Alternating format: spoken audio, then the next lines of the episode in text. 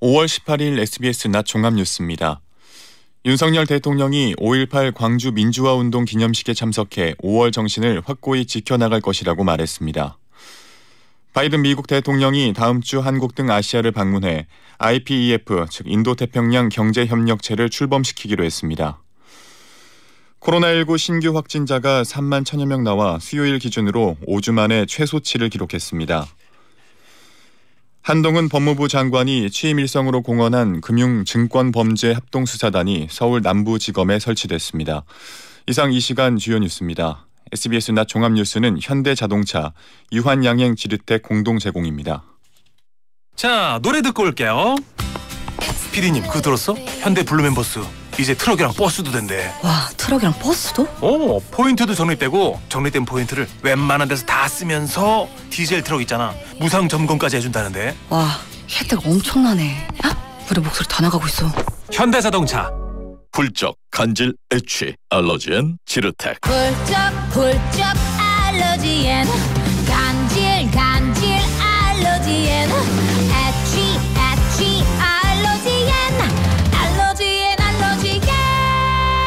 알러지엔 지르텍 유한양행 수입 한국 유시비제약 윤석열 대통령이 5.18 광주 민주화운동 42주년 기념식에 참석했습니다.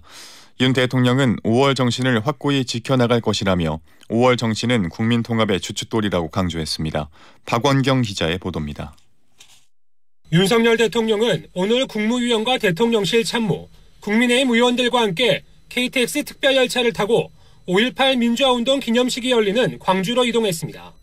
윤 대통령은 기념사에서 5.18 민주화운동 유공자와 유가족께 깊은 위로를 드린다며 자유민주주의와 인권의 가치를 피로써 지켜낸 5월의 한거를 기억하고 있다고 밝혔습니다.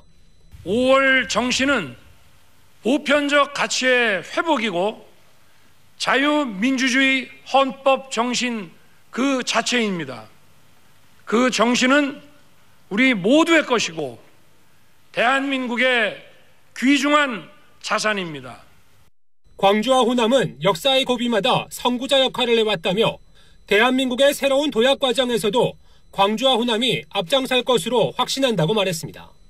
윤 대통령은 5월 정신을 확고히 지켜나가겠다며 5월 정신은 국민 통합의 주춧돌이 될 것이라고 강조했습니다. 자유민주주의와 인권의 가치는 우리 국민을 하나로 묶는 통합의 철학입니다.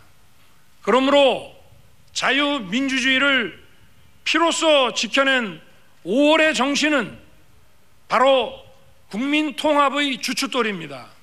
윤 대통령은 보수 정권 대통령으로선 처음으로 참석자들과 함께 임을 위한 행진곡을 제창했습니다. 대통령실 핵심 관계자는 윤 대통령의 5.18 기념식 참석은 통합과 협치의 진정성을 행동으로 보이려는 것이라고 설명했습니다. SBS 박원경입니다. 조 바이든 미국 대통령이 다음 주 아시아를 방문해 중국을 견제하기 위한 인도태평양 지역 경제 협의체인 IPEF를 출범하기로 했습니다. 한국도 동참할 예정인데 중국의 반발이 예상됩니다. 뉴욕에서 김종원 특파원의 보도입니다. 바이든 대통령의 아시아 순방을 앞두고 백악관은 인도 태평양 경제 framework, 즉 IPEF의 필요성을 강조해 왔습니다.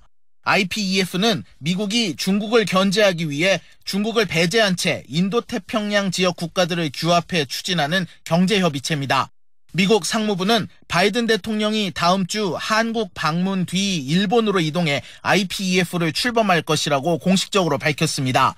중국은 현재 영내 포괄적 경제 동반자 협정인 RCEP에 가입이 돼 있으며 환태평양 경제 동반자 협정 CPTPP에도 가입을 추진하면서 아시아 태평양 지역에서 영향력을 강화하고 있지만 미국은 이 두 협의체 모두에 가입돼 있지 않습니다. 따라서 IPEF는 미국이 중국의 영내 영향력을 줄이기 위해 새로 내놓은 경제 분야 구상으로 여겨지고 있습니다. 한국과 일본, 호주, 그리고 싱가폴과 필리핀 등이 동참할 것으로 예상되는데 중국이 이미 한국에 공급망 단절을 반대해야 한다며 경고성 메시지를 보내는 등 중국의 강한 반발도 예상됩니다. 뉴욕에서 SBS 김종원입니다. 북한이 조 바이든 미국 대통령의 한국과 일본 순방을 앞두고 미사일 시험을 준비하는 것으로 보인다고 미국 정보 당국 관계자가 현지 시간으로 17일 밝혔습니다. CNN 보도에 따르면 이 관계자는 과거 ICBM 발사 시 나타났던 징후들이 포착되고 있다며 이렇게 말했습니다. 위성 관측 결과 파악된 발사 장소는 평양 근처에 있고 발사 장비와 연료 공급, 차량과 인력 등이 확인됐다고 CNN은 전했습니다. 코로나19 신규 확진자는 어제 3만 천여 명 발생했습니다. 수요일 확진자 기준으로는 15주 만에 가장 적은 규모입니다. 정부는 유치원, 학교 등 교육과 돌봄 시설을 중심으로 시설별 환기 가이드라인을 마련하기로 했습니다. 박수진 기자의 보도입니다. 코로나19 신규 확진자는 어제 3만 1,352명 발생해 이틀 연속 3만 명대로 나타났습니다. 수요일 확진자 기준으로 지난 2월 2일 2만 267명 이후 15주 만에 가장 적습니다. 위중증 환자는 313명 발생했고 사망자는 31명 나와 지금까지 2만 3,802명이 코로나19로 목숨을 잃었습니다. 신규 확진자는 8주 연속 감소 추세지만 감소세는 조금씩 둔화되고 있습니다. 국내에서 신종 변이도 속속 발견되고 있는데 어제는 최근 남아공에서 빠르게 퍼지고 있는 BA4 한 건과 BA5 두 건이 처음 확인됐습니다. 정부는 지역사회 감염자 규모를 파악하고 유행 위험 평가를 위해 대규모 항체 조사를 시작합니다. 전국 17개 시도 주민을 대상으로 분기별로 만 명씩 조사할 예정입니다. 유치원, 어린이집, 학교 등의 실내 공기질 관리를 위한 환기 가이드라인도 마련하기로 했습니다. 정부는 또 과학 방역 체계 구축을 위해 전문가 중심의 독립위원회를 구성하고 코로나 빅데이터 플랫폼을 만들어 올해 말까지 환자와 진료 정보를 연계한다고 밝혔습니다. 한편 백경란 신임 질병관리청장은 오늘 오전 취임해 업무를 시작했습니다. SBS 박수진입니다. 북한에서 어제 23만여 명의 발열자가 새로 발생해 누적 발열자 수는 170만 명을 넘어섰습니다. 김정은 총 비서는 정치국 상무위원회를 열고 국가의 위기 대응이 미숙했다고 지적했습니다. 홍영재 기자의 보도입니다. 북한에서 어제 신규 발열자가 23만여 명 발생했다고 조선중앙통신이 보도했습니다. 조선중앙통신은 그제 오후 6시부터 어제 오후 6시까지 전국적으로 23만 2,880여 명의 발열자가 새로 발생했으며 6명이 사망했다고 전했습니다. 이에 따라 지난달 말부터 어제 오후 6시까지 발생한 전국적인 발열자 수는 171만 5,950여 명이며 현재 69만 1,170여 명이 치료를 받고 있다고 중앙통신은 전했습니다. 북한은 현재까지의 사망자가 모두 62명이라고 밝혔습니다. 김정은 총비서는 어제 정치국 상무위원회를 열고 건국 이래 처음으로 맞은 방역 실현의 초기부터 국가의 위기 대응이 미숙했다고 지적했습니다. 이런 가운데 북한은 항공기를 동원해 의료품 수송 작전에 나선 것으로 파악됐습니다. 고려항공 항공기 석 대가 중국 선양공항에 급파돼 의약품 등의 물자를 가득 싣고 당일 돌아간 것으로 알려졌습니다. 비행기에 중국층 인원은 탑승하지 않은 것으로 전해졌습니다. 우리 정부의 의약품 지원 제한 통지문에 북한은 아무런 답변을 하지 않고 있습니다. 권영세 통일부 장관은 직접 자원을 하지 않게 될 경우 국제기구를 통하거나 민간이 지원하게 하는 방법도 고려하고 있다고 밝혔습니다. SBS 홍영재입니다. 세계보건기구 WHO가 북한의 코로나19 확산으로 새 변이 출현 위험이 높아질 수 있다고 경고했습니다. 백신 미접종국인 북한에서 바이러스가 걷잡을 수 없이 퍼지면 새 변이 출현의 위험이 높다는 겁니다. 화경윤 기자의 보도입니다. 세계보건기구 WHO의 마이크 라이언 긴급 대응팀장은 현지 시간으로 17일 브리핑에서 북한의 상황을 두고 확실히 걱정스럽다고 밝혔습니다. 바이러스가 걷잡을 수 없이 퍼지는 곳에서는 항상 새 변이 출현 위험이 높다고 강조했습니다. WHO는 특히 북한이 백신 미접종국이라는 데 주목하고 있습니다. 테오드로스 아드하눔 거브레수스 WHO 사무총장도 백신 미접종 인구 사이에서 바이러스가 급속히 전파하는 북한의 현 상황에 깊은 우려를 표했습니다. WHO는 북한이 현재 가용한 수단을 쓰지 않고 있는 것이라면 상당히 걱정스럽다면서 WHO는 북한을 도울 준비가 돼 있다고 강조했습니다. 유엔 인권사무소는 급격한 코로나19 확산이 북한 주민들의 인권에 파괴적인 결과를 초래할 수 있다면서 북한 당국의 인도주의적 지원 통로 개설을 촉구했습니다. 북한은 그동안 유엔 주도의 국제 백신 공동구매 프로그램인 코백스의 백신 지원을 거부해왔습니다. 코로나19 발생이 공식 확인된 후 중국, 러시아 등과 대응 방안을 협의하고 있는 것으로 알려졌지만 우리 정부의 지원 제안에도 아직 입장을 내놓지 않고 있습니다. 특히 서방의 도움을 받는 것은 자력갱생을 강조해온 김정은 정권의 통치 기반에 어긋나기 때문이라는 분석이 나옵니다. 이 때문에 김 위원장이 외부의 지원을 요청할지 고립 정책을 이어가며 대규모 인명 피해를 감수할지 갈림길에 섰다는 평가입니다. SBS 화강윤입니다. 윤석열 대통령이 국회 연설 하루 만에 한동훈 법무장관, 김현숙 여성가족부 장관 임명을 강행했습니다. 더불어민주당은 한 장관 임명에 대해 국민 무시, 협치 포기라고 강력 반발하며 이번 주 한덕수 총리 후보자 인준안 표결을 벼르고 있습니다. 김형래 기자입니다. 여야는 한동훈 법무부, 김현숙 여성가족부 장관 임명을 두고 정면으로 충돌했습니다. 민주당은 윤석열 대통령이 독선을 택했다고 비판했고 국민의힘은 발목 잡기를 중단하라고 맞섰습니다. 윤 대통령은 앞서 비판 여론이 일었던 정호영 보건복지부 장관 후보자의 임명은 일단 보류했습니다. 두 장관 임명으로 윤석열 정부 초대 장관 18명 가운데 16자리가 채워졌는데 6명은 국회 청문보고서 채택 없이 임명이 강행됐습니다. 민주당은 특히 한동훈 장관 임명을 계기로 한덕수 총리 후보자 인준안 표결을 벼르고 있습니다. 원내 핵심 관계자는 대통령의 임명 강행으로 국정 발목 잡기와 지방선거 악영향이란 민주당의 부담이 줄어든 만큼 한덕수 후보자에 대한 부결 분위기가 커질 것이라고 전했습니다. 민주당은 모레 본회의에서 한 후보자 인준 여부를 표결에 붙이자고 제안했는데 국민의힘도 이에 동의한 만큼 새 정부 초대 총리 후보자의 운명은 이날 투표를 통해 결정될 전망입니다. SBS 김영래입니다. 한동훈 법무부 장관이 취임 일성으로 공언한 금융증권범죄 전문수사 조직이 서울 남부지검에 설치됐습니다.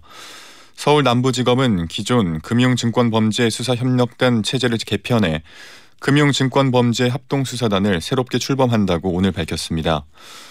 합동수사단은 시세 조종 등 자본시장의 불공정 거래를 비롯한 각종 금융 증권 범죄에 대응하기 위한 조직으로 검사 등 총 48명으로 구성됩니다. 어제 열린 국회 운영위원회에선 과거 성비비 문제로 징계를 받았던 윤재순 총무비서관에게 야당의 공격이 집중됐습니다. 윤 비서관은 당시 상황을 해명하다가 오히려 논란을 키웠는데 사퇴 요구엔 선을 그었습니다. 강청환 기자의 보도입니다. 대통령의 참모들이 출석한 새 정부 첫 국회 운영위원회는 윤재순 총무비서관 청문회를 방불케 했습니다. 검찰 재직 시절 성희롱 발언으로 경고를 받은 윤 비서관이 대통령실 살림을 총괄하는 총무비서관으로 적합하냐는 겁니다. 러브샷을 하려면 옷을 벗고 오라. 스타킹을 신지 않은 여직원에게 속옷은 입고 다니는 거냐? 라는 발언에 대해서 어떻게 생각하십니까? 윤 비서관은 거듭 사과하면서도 생일날 동료에게 봉변을 당해 화가 나 한 말이 문제가 됐다고 해명했는데 이 발언이 논란을 키웠습니다. 하얀 와이셔츠에 까만 그 보니까 초콜릿 케이크인가 그거를 얼굴에 얼굴에 케이크 뒤범벅이 되어 있습니다. 뭐 해줄까 그래서 뽀뽀해 주라 라고 화가 나서 했던 말은 맞습니다. 윤 비서관이 지난 2001년 쓴 성인지 감수성 논란이 불거진 시집에 대한 지적도 제기됐습니다. 여성 전용 칸 때문에 성추행 자유 박탈 이런 내용이 있다고 비판하고 있는데요. 파상 공세를 펼친 민주당은 물론 국민의힘에서도 사퇴 권유가 나왔지만 윤 비서관은 이를 사실상 일축했습니다. 인사권에 대해서는 제가 답변할 위치에 있지 않은 것 같습니다. 국민의 눈높이에 맞춰서 어, 더 열심히 하겠다는 말씀 드리겠습니다. 김대기 대통령 비서실장은 일부 인선의 눈높이에 어긋나는 부분이 있었다며 유감을 표명하면서도 인사 조치는 없을 것이라고 선을 그었습니다. SBS 강청완입니다. 주택담보대출 금리가 또 올랐습니다. 한국은행 총재가 기준 금리를 두 단계 올리는 빅스텝 가능성까지 언급한 터라 앞으로 이자 부담이 더 늘어날 것으로 보입니다. 김정우 기자의 보도입니다. 대출 금리의 기준이 되는 자금 조달 비용 지수 코펙스 금리가 또 올랐습니다. 지난달 신규 취급액 기준 코펙스는 한 달 전보다 0.12%포인트 높은 1.84%로 집계됐습니다. 3년 만에 최고치입니다. 코픽스의 은행들이 가산금리를 붙여 변동금리 대출 상품을 만드는데 은행들이 가산금리를 줄이지 않는 한 금리는 따라 오르게 됩니다.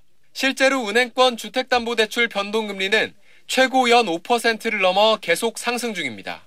여기다 한국은행 총재가 높은 물가와 미국 금리를 고려해 우리 기준 금리를 한꺼번에 0.5%포인트 인상할 수도 있다고 말해 금리 압박은 상당한 편입니다.